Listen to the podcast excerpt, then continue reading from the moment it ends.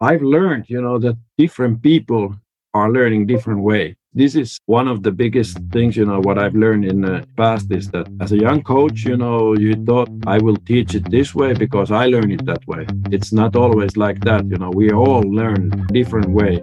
And to understand that, you need to understand who you're coaching, what kind of persons, but what kind of learners.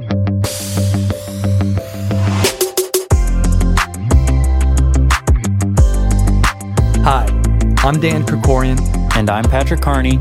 and welcome to Slapping Glass, exploring basketball's best ideas, strategies, and coaches from around the world.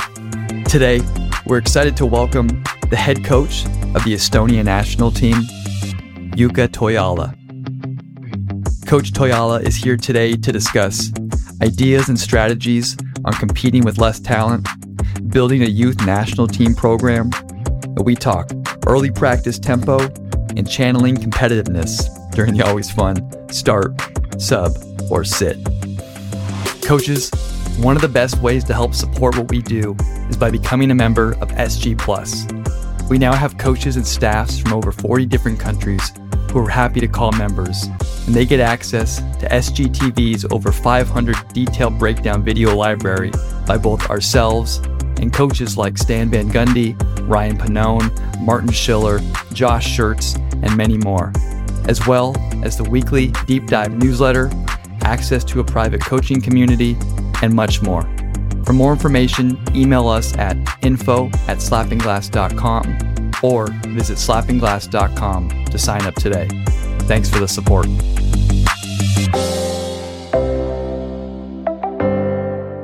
And now, please enjoy our conversation with Coach Jukka Toijala. We want to start with winning or competing as an underdog or potentially with lesser talent. And I know you have some ideas on this, obviously, from building the Estonia program and competing against some of the best teams in the world. And so we want to just dive in right away on your thoughts on how you build and compete with potentially not the best five guys on the floor all the time.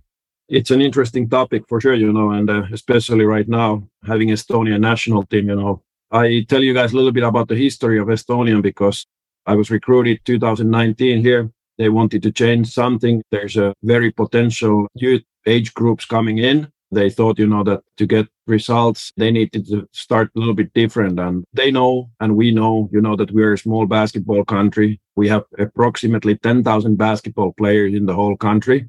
Obviously, when I got informed about this job, you know, opportunity, I was very excited. I'm lucky, you know, to be here around people who really care about basketball. Estonia is a basketball country, but it's a small country. Basketball is very important in Estonia. I would say it's a number one sport. So that's making it a little bit easier since you get a lot of potential talents coming to the sport. So when I got the team and they select me for this, you know, obviously we were in a position of uh, being rated about 25 to 30 in Europe. The goal is to climb up, you know, steadily towards the European top. And we are underdogs for sure. And with my staff, you know, we were thinking, you know, that we need to do something different and building a national team program. We need to invest our time. We need to get our best players, you know, committed, not only during this window system, but during the summer. And we created a system, you know, where we get the best prospects, youth, each categories plus the men's national team candidates to be with us during the summer. Obviously, it's a big investment from the federation. I would say in the first summer, we got about 50 players, you know, to come and join us during the summer. It's about like, of course, one part is physical preparation, but mainly we wanted to introduce a little bit of our thoughts, you know, about how we want to play basketball to be an underdog, you know, we just cannot copy paste everything, you know, from the best countries and think, you know, that we do this, you know, well, and we will be able to compete. So we needed to think, first of all, who we are and what we have. Obviously, if you don't have big players, you know, post players, you don't play the ball to the post. But what we found out, you know, is that we're a pretty tall team, you know, in a position wise. We have some big guys in a guard position. We have really nice bodies on a two, three. We wanted to create a style where we have a basically, you know, if you cut it to a couple words, we need to have a proper spacing. We need to have the ball flow and we will post up not the big guys, but we will post up also some guards that's kind of, you know, how we thought, you know, that uh, what could be our advance. Coach, to dive in somewhat tactically too, do you think about the pace? You know, if you're going to be a little bit more of an underdog, do you want a faster pace to have more or less possessions, assuming that you can't play quite the same way as some of these other teams? For sure, you know, we want to make some, maybe somebody's thinking silly shots. You know, we want to have more multiple fast break shots, you know, what we create. And we want to attack the board, you know, with three to five guys on a transition shot and be more active and aggressive team on offensive end. So for sure, you know, it's not maybe the traditional European way to play, you know, to taking the open threes during the transition, even with three, two, one, you know, if it's an open three and we have a good shooter, we will let it fly. Obviously, it took time, you know, for our older players, you know, to understand that what is a good shot and what is not a good shot. Maybe we needed to change their thinking a little bit, you know, that maybe earlier coaches in their career in a club or in a national team said that you're not allowed to take that shot, but we encourage them to take open threes in a transition. Coach, looking at it backwards, when you want to post up your bigger wings or your bigger guards, what are you talking about in terms of, you know, now the spacing around them? Because again, it's traditionally, you know, you're not your bigs aren't posting. So how do you want to space around them? And again, talking about that shot selection and the patience you want to build in with your guards and how they post. Well, I think it's not a secret, you know, that many teams in Europe are choosing the transition or the basic motion offense between the traditional ball screen motion or then one popular thing is to run a flow offense. And we are running the flow where basically we have four guys out, sometimes five guys out. And from there, you know, in different starts, we are creating the space for our guards, you know, to be able to make a cut and a direct post up from there but we want to have a really, really good spacing and some simple moves, you know, from that flow offense, you know, where we are creating posting opportunities for wing players or guards. And coach, interesting. You just mentioned the to post. You know, that sometimes is a, a great action to get a guard into the post. For you, are you preferring those kind of cuts to post ups from say the wing or you running like corner cuts to post up? I mean, I guess how are you looking to actually post those guards? for the point guard, you know, I think the simple start, like an example, is that we are starting our horns offense, you know, where we kick the ball to four or five. We have a pin down on the other side, you know, and guard is going cutting like a fake hand of, under the basket to post up. On a perimeter, you know, same type of action, you know, that we are playing a little bit like a pistol offense. You know, we give the ball to the top, you know, and we are making a guard guard screen or fake cut, and uh, we go immediately to the post, either for the wing or for the guard from there. Coach, on that similar note, are you looking to mismatch hunt as far as, okay, you have bigger guards. Where is the size advantage? Will you hunt out, like you said, some guard to guard screens to get it? Or is it, you know, this is our strength, we're bigger guards. So if it's even size, it doesn't matter. We're still going to post them. Well, it depends. Obviously, we will analyze our opponents, you know, and where is our strength and who we could post up, you know. If there's a good matchup with one, is if there's a good matchup with two or three, you know, then obviously we encourage to play certain moves, do that. But it also gives us, you know, opportunities to bring our good shooting fives outside just to take their bigs, you know, to guard them on perimeter. Plus, it will give some advantage for us when we take the shot, you know, because our two threes are really good offensive rebounders. So we want to invite their bigs rather, you know, to come out. That way, you know, have a little advance already under the basket. If we could maybe zoom back out for a second and look at the defensive side when it comes to this conversation and potentially you said being smaller overall, even though you have good athletes at certain positions, how does then being an underdog and potentially having a little less talent influence your defensive decisions? Say either be more aggressive, doubling the posts, uh, whatever it would be, so that maybe you can also get those extra possessions. Okay, obviously in a national team program, you know, the time is always limited. I think we cannot create multiple defensive strategies for the windows. Summer is a little bit different. You know, there you have more time to prepare. You know, you have a chance to work out with the different ball screen uh, defenses, different post up. You know, how we going to trap? Are we going for the baseline trap? Are we coming from the second guy? Are we going from the passer? And uh, what is the rotation after that? But the basic defense, you know, we want to be active. We want to be aggressive, full court, you know, have a ball control whenever it's possible. We want to deny the first passes.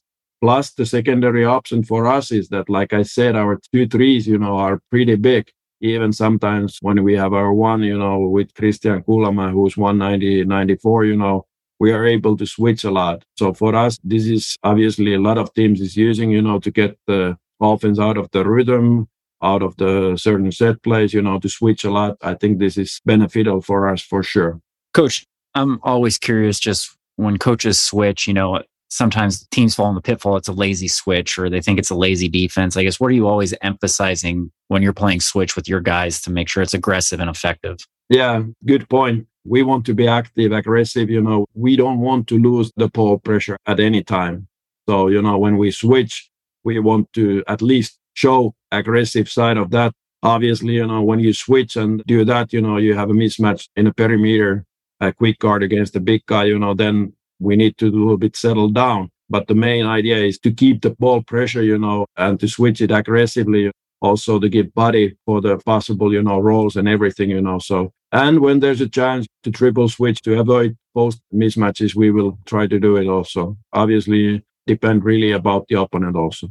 Sticking on that triple switch for just a second, you see a lot with teams that end up getting a guard in the pick and roll and then they're able to triple switch them out. Anything you've learned about teaching that over the years on how to quickly do it without giving up, you know, too much in the post or how to get that guard bounce back out to the perimeter, whether it's coming from the one side or the two side, how you help triple switch quickly.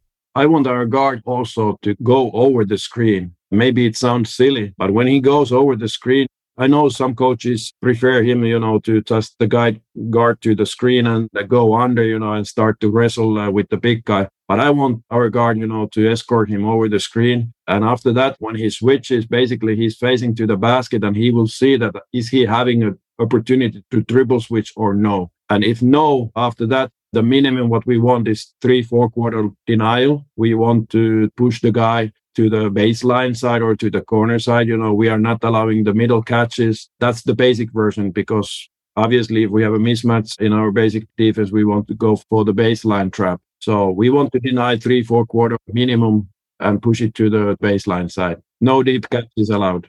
And coach, if the offense is choosing to attack through the guard mismatch, how are you trying to solve then the big on the guard? When we see that there's an isolation, let's say it's in the middle of the floor, you know, obviously we want to play, I won't say it's a handball defense, but we will have open stance on the wings, trying to cut down easy driving lanes. Here also comes the scout part, you know, obviously if you have a killer shooter, you know, you cannot leave the shooter so wide open. And if he loses the penetration inside the three second area, you know, we would like to have a jumping switch from there, you know, who's helping there so that our big guy after that is ready to box out. So who's the guarding nearest the post player, you know, will jump to the penetrating lane. Then the big guy is ready for the rebound. And that jump switch, switching off the post, is that something where you want that guard to be aggressive, take the initiative and maybe run into it? Or is it something that if the penetration kind of comes to him, then look to jump switch and get off the big? we want to come to the lane, you know, we want to jump to the lane, put the body there to where if you jump, you know, first thing is, you know, just to take the contact, you know, try to take the charge. If you jump, you know, you jump laterally, you don't jump against him, you don't try to go for crazy block, you know, just put the body there, you know, and challenge the shot.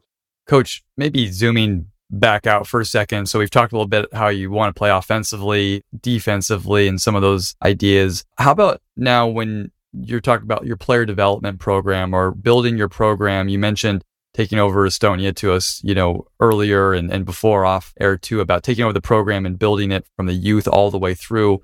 How does some of these ideas and being able to compete against the top competition come into how you build the players as they're younger and coming up through the program? Before talking this, you know, I just want to also mention, you know, how hard it is really for us coaches, you know, that you're asking about our style of play and especially during the season with the window system, we are trying to create a style of the play, you know, when we have our best players around, you know, what would fit us best. But during the window, you know, with different reasons, you know, you have players in USA, you have players in Euro League, you know, somebody's injured. And especially for the small country like Estonia that we have some deepness in our roster, but we don't have uh, 50 players who are able to play in the level. So we need to obviously adjust. In a perfect world, you know, this is the way we want to play. But if we don't have big guards, if we don't have big wins, you know, then we need to play a little bit more traditional way defense and make some scouting decisions. But coming to your question about youth development, this is obviously one of the reasons why we selected the way we want to play because we see our best potential future national team players you know there's really good bodies for future for estonian basketball and big bodies in each position you know. So this is one of the reasons you know that we want to emphasize also for the youth national teams to have the basic principles similar what we have in our men's national team program you know to be active not to be passive in each aspect of the game. You know, is it offense or defense? We want to emphasize the main details, what we have with our men's national team also. And again, kind of focusing on developing your players and the youth, you've mentioned that your program, Estonia, is fortunate that you have good size. So in the development, and you said you want them to be active, but teaching them to use their size, like you said, offensively and defensively. What do you maybe when you're on the court working with them and helping them to understand their size and how it can benefit their game? Well, obviously, it comes for the practices, you know, what kind of practices, what kind of drills we want to do, you know, and how is our practice in general, you know, we need to compete. That's the first thing, you know, we need to understand. And everything, if you want to play active and aggressive, there's hundreds of little competitions in the game in that mind. Like you need to be able to compete, and all the drills have to be competing drills. You know, is it one on one? Is it four on four? We cannot stop the drill so that we are not competing for the rebound. You know, we cannot stop the drill for one shot and not competing for the rebound. So this is one thing, you know, that if we want to play active, we need to teach them, first of all, you know, to compete and to be not scared for contact, you know, not use your body. Because it sounds silly, you know, some people consider that the Baltic people are tough, you know, and they play hard. But Estonians general think, you know, that they are not that tough. And I agree in a small part, you know, that we need to teach them what is really toughness on basketball court. They are tough when they learn how to do it. Coach, my last question on this topic is about just like the mentality aspect of we're talking right now about you know, being underdogs and playing against top competition, but I'm sure your players and your staff, you want to have a certain mentality where obviously you can still win being an underdog and just the mentality that you try to build into the youth and to the top team about, yes, maybe an underdog in certain games, certain instances, but still the competitiveness and still the way you want to play no matter, you know, who's on the other side. This is easy for me. Our young generation I'm talking about uh, 2001 Kerr Kriisa. I'm talking about 2000 Henri Drell. You know, I'm talking about 99 Treier Kullamäe. You know, their mentality is to come to the court and they don't care who's opponent. They don't care. You know, they are coming there to fight. They will, you know, be mean for the opponent and they really believe that we can win the games. So for the next generation, even though we haven't had a great success, you know, somehow, you know, their mentality is that we will win. This is something nice, you know, that I don't need to work on that. You know, they are maybe opposite, you know, I need to calm them down a little bit, not to get too cocky. Just kidding a little bit, but they are they are ready, you know, they have a very high self-confidence, even though, you know, we are underdogs, they are not scared that's something it's really nice for the coaches you know that you don't need to have a pep talk you know and encourage them you know that we may have a chance if we do this and this no we don't need to do that they know you know that if we play well if we get under the skin of the opponent you know we have a chance Coach, you mentioned at the beginning spacing was a big pillar. I mean, I think for every coach it is. How are you working with the younger generations in spacing, understanding spacing, maintaining space on the floor? You know, it's very simple for me is first to understand how to run the floor. That's the first thing because between the free throw lines you know that's first thing you know are you able to run? Like many young players think that they are running but obviously they are jogging. They start to look for the ball before the three point line or even in the half court and they stop running and to have a proper spacing, you know, if you don't catch the ball on the offensive side before the three point line, run all the way to the baseline. Run, make the touch for the baseline, you know, that's a proper spacing. Not staying on the free throw line extended because then that kills everything. You know, if you stay there, there's no room for early penetration, there's no room for early pick and roll. You need to go all the way to the baseline. That's the simplest answer, you know, there, you know, for the youth national teams, learn to run the floor, learn to run the floor all the way all the way in this flow offense, what we are running, you know, you need to keep the middle for the big guys. You know, if you're a wing, you know, you run on the side. And if you don't get the ball, you know, you run all the way to the corner, you know, and uh, that's kind of the first step to build the proper spacing take it a step further, I guess if you achieve that proper spacing, the initial spacing, but now there's a penetration and the ball's kicked out, kind of that next step of, I guess, of respacing, especially with the young guys who have the tendency maybe to stand and then it, you just never find that respace to get that second attack. This is a very good point, and this is a skill you have to work on. It. I don't see many players who or learned it when they are 14, 15 year old. You need to emphasize that, you know, movement after the pass. And obviously there's tons of different drills, you know, to do it with four and four, you know, three on three, two on two, you know, that uh, what is the movement and how to have the proper spacing and what is the right choice, you know, when you shoot, when you penetrate and when you pass. So if we want to play this type of offense where we basically have always four players outside, this is one skill, you know, that they need to learn that when they pass, you know, that there's a continuation for the movement. They can't stop there, you know, and stay on the three second area under the basket and different models from there, you know, that what is happening next, to you need to teach them for sure.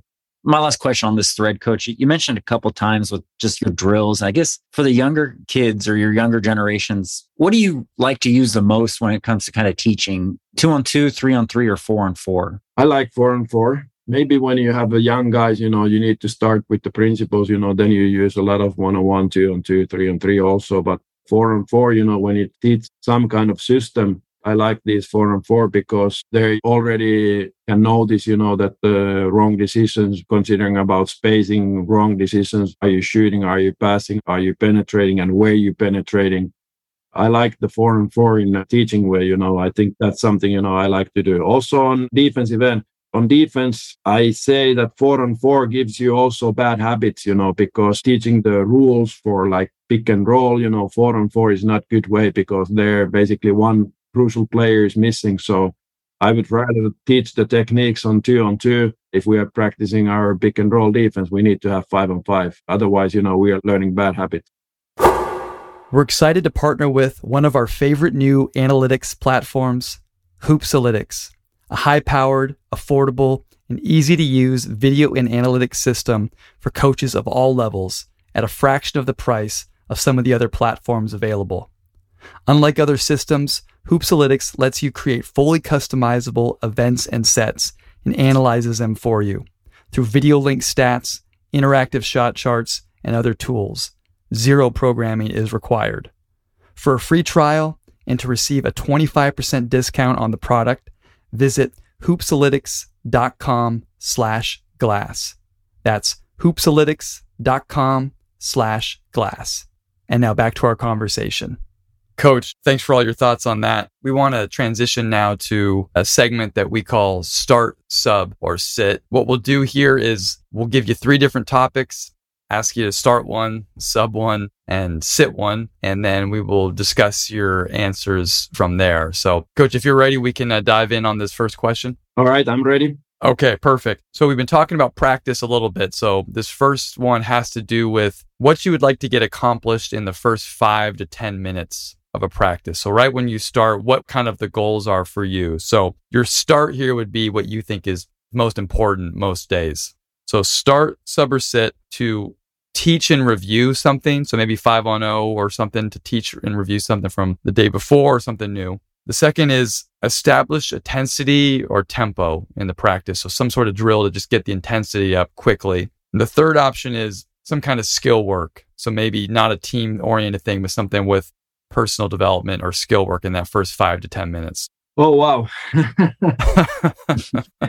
this also depends a little bit about uh, what is the purpose of the practice obviously that we are preparing for the game or you know is it mid-week practice or is it beginning of the week? But generally talking you know that i think our physio is taking care of the proper warm up and when we go back to the basketball part you know that i would like to make sure you know that we are in a mindset we are ready. So the intensity part you know make it where you really show that we are ready to do it Okay, so the establishing intensity would be like your start here. So your sub and your sit, the other two, the skill work or the teach and review, where would you go with those? The teaching part, actually, I would like to do it even before there's something to teach, something new, you know, tactic wise or something, I would like to demonstrate that even before our physio is taking care of the proper, if we're bringing something new, you know, I would like to do it so that we do it in a very beginning of the practice. And then the physio is taking care of proper warm up. And then we go back to that, you know, later during the practice. I don't know if you got my answer, but this is how I feel it. Perfect. The pre start. Yeah, yeah, yeah. Coach, I- would love to go back and ask you about your start establishing the intensity and the tempo early. And I guess just the types of drills that those actually are. Are they more toughness type drills? Are they transition drills? I mean, how are you working to get the intensity up quickly? It's either, you know, really like uh, go simple one on one, different one on one options, or to go three on two, four on three, full court drills, you know, where we are, especially on four on three, we emphasize, you know, our spacing and on three on two, you know, also proper spacing, but sharing the ball and also the transition from offense to defense is coming already there, you know, that uh, how to do it and how to be active full 40 minutes, you know, basically. Within these drills that you're using to establish the intensity, your level of involvement you know, is it just, are you just telling them what to do and then it's off? Or how much coaching, correction, teaching are you doing at all? If we're talking about the intensity, I can stop it after 10 seconds. Okay. Uh-huh. If I'm not happy, you know, what is happening, because I don't want that we are learning uh, bad habits. If you really want to play intense basketball, you need to do it every day in practice. So in that environment, you know, I would be very active, you know, and if I don't like it, you know, we will do it and start again, you know, and do it again. Obviously, in uh, teaching, you know, I will give also responsibility to my assistant coaches, you know, to involve them in certain aspect of the game, but especially in this intensity part, I cannot let it go. We don't have anything, you know, we just allow them to do whatever they want. Going back to what you're talking about, teaching and reviewing before your practice really starts, how do you prefer to do that? So you want to introduce a new concept or you want to go over something from the practice before. How do you go over that and actually do that on the floor with the guys? First of all, if you have a chance, you know, to do it already in a locker room and a video, you know, if there's something video material we want to show, we will do it. Start to practice by doing that. Then immediately walk to the court, put together, you know, these little details, what we want to achieve today in the practice, what we want to add. Is it some offense move? Is it some tactical change for the defense for the next game? We will do it. We will repeat it with the different lineups and just to teach the right things, you know, what we want to do. And we will get back to that, you know, in a live action during the practice later on. Coach, we've mentioned five on five later in the practice a couple of times. How do you prefer to play five on five? Is it structured? Are you putting constraints on a lot of it? I mean, how much of your practice and how do you prefer to have those guys play to learn these concepts? I don't like to start in a standing situation, you know. Either we start with the baseline, sideline, full court, you know, inbound, starting from free throw, you know, to demonstrate a little bit what has happened during the game. I just don't want to throw the ball in, you know, and run this and that. We would like to start with the inbound, you know, let's say on the defensive end and then basically demonstrate what is happening during the game also. I don't like just to run one offense. I like to have, you know, at least three courts, maybe sometimes even more. Three courts is already something, you know, that you can build on some uh, intensity and there is this transition from uh, offense to defense and so on, you know. So when we play five on five, I think it needs to be inside our concept on defense and offense. But there is times, you know, that uh, let's say that you travel, you know, you see that the energy level is not high, you know, and you need to get your team together, you know, then maybe you stay in one end. But I'm not great fan of one end basketball drills. Coach, when you say three courts, you mean like transitions down and back? Yeah. Okay. Perfect. Coach, with the five on five, you mentioned earlier just how important is the competition for the younger generations. When you're with the younger generations doing five on five, managing the competition within the five on five so it doesn't affect whatever the teaching or the emphasis is within the five on five. I think this is great question, you know, in terms of like what my job is for the youth national team is obviously we will have talked with the coaches, you know, that what we want to have tactically, but also what kind of practices we want to have. This is why I want to start when we have something to teach, I want to do it in the beginning of the practice because I think, especially with the US national team, you know, there's a lot of coaches who want to talk a lot. If I go to see the practice, and obviously for the kids, you know, you need to teach a lot. But many times, you know, we are seeing a youth practice or young national team practice where coach is speaking more than half of the time of the practice.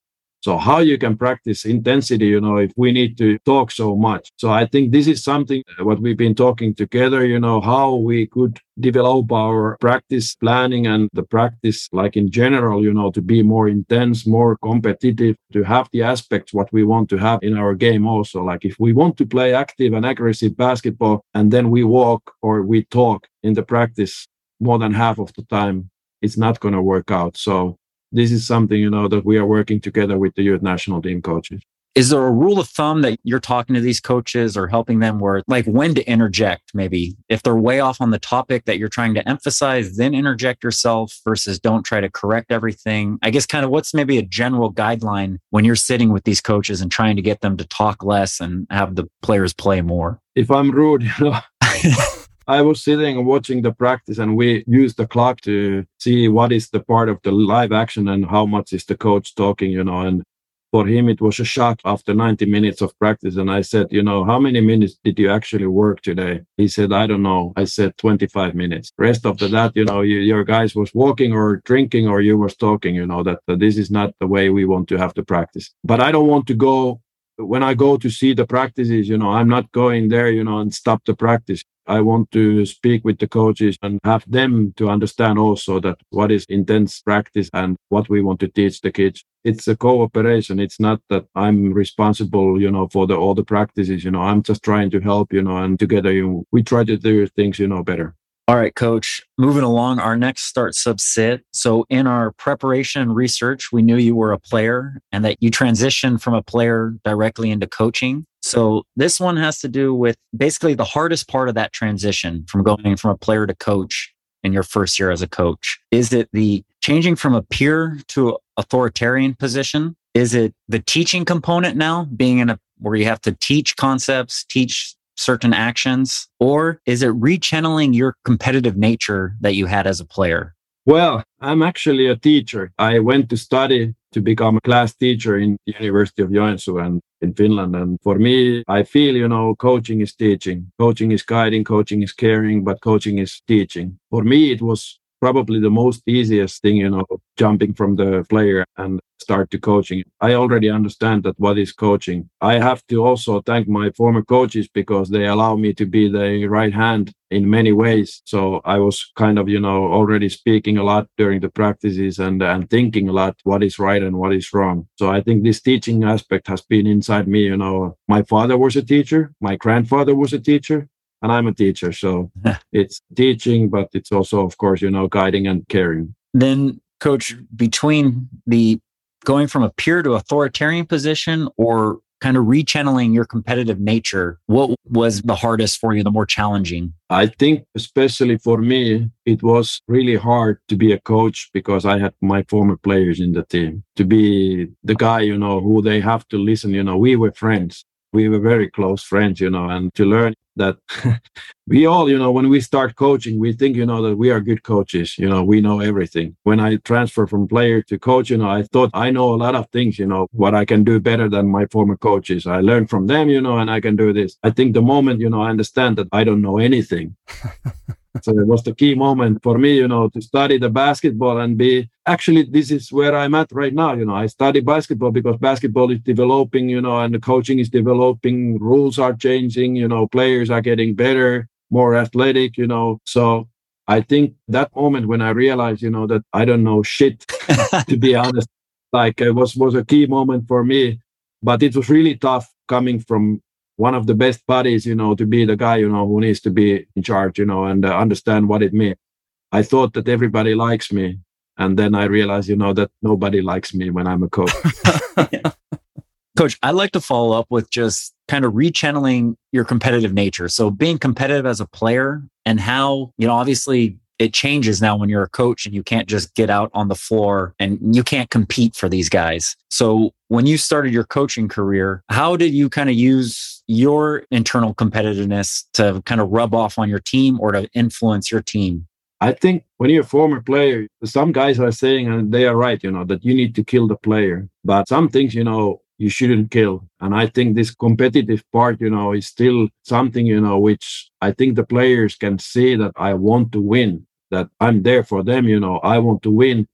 I want we will win. I think it's just different way, you know, how I can do it. You know, I can't go there and throw the three pointer anymore. I can't go there, you know, and play great defense, which I didn't never do. But uh, I can do multiple other things to show, you know, that I want to compete. You know, I want to be better than our opponent. I want to do my job as a coach so well that the players understand, you know, that we are here, you know, to compete and to win.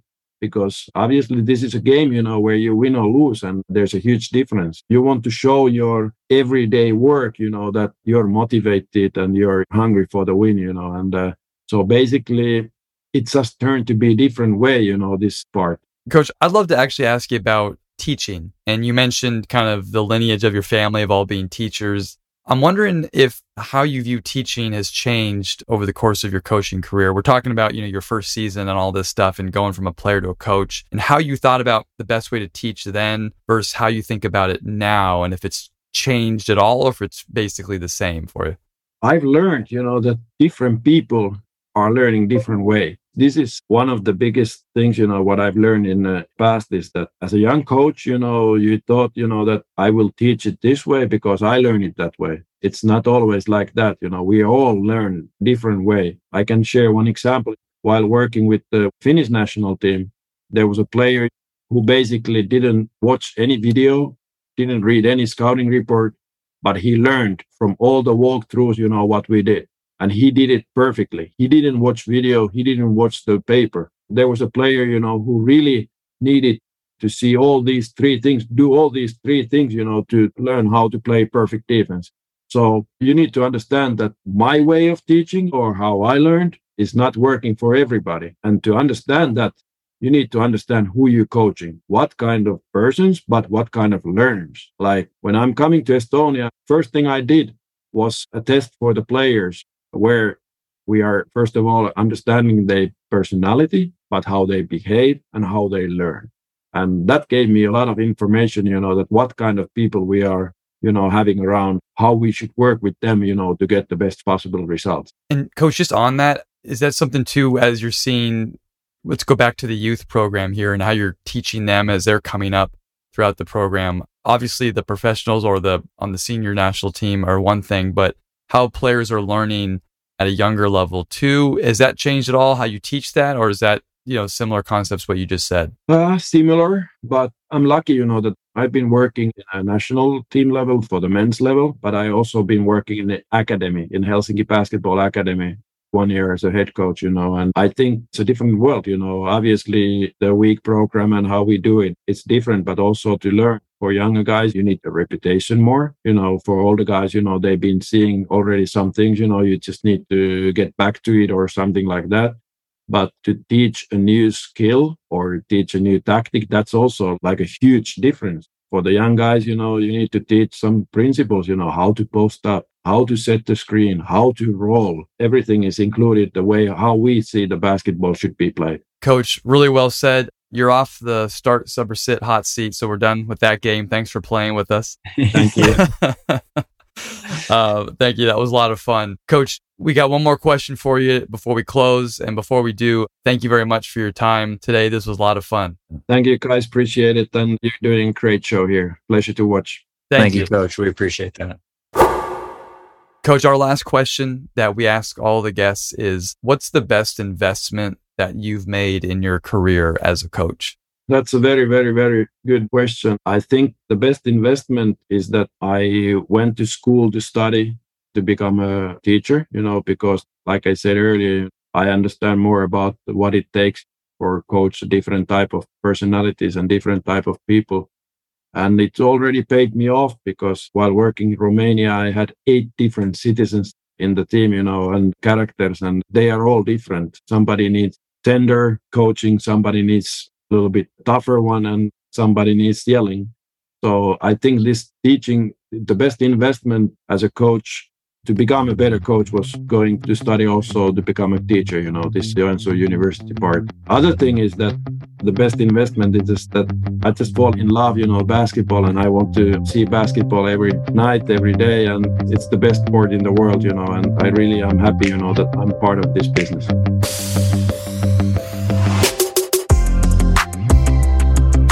Thank you so much for listening to this episode. Please make sure to visit slappingglass.com for more information on the free newsletter, Slapping Glass Plus, and much more. Have a great week coaching, and we'll see you next time on Slapping Glass.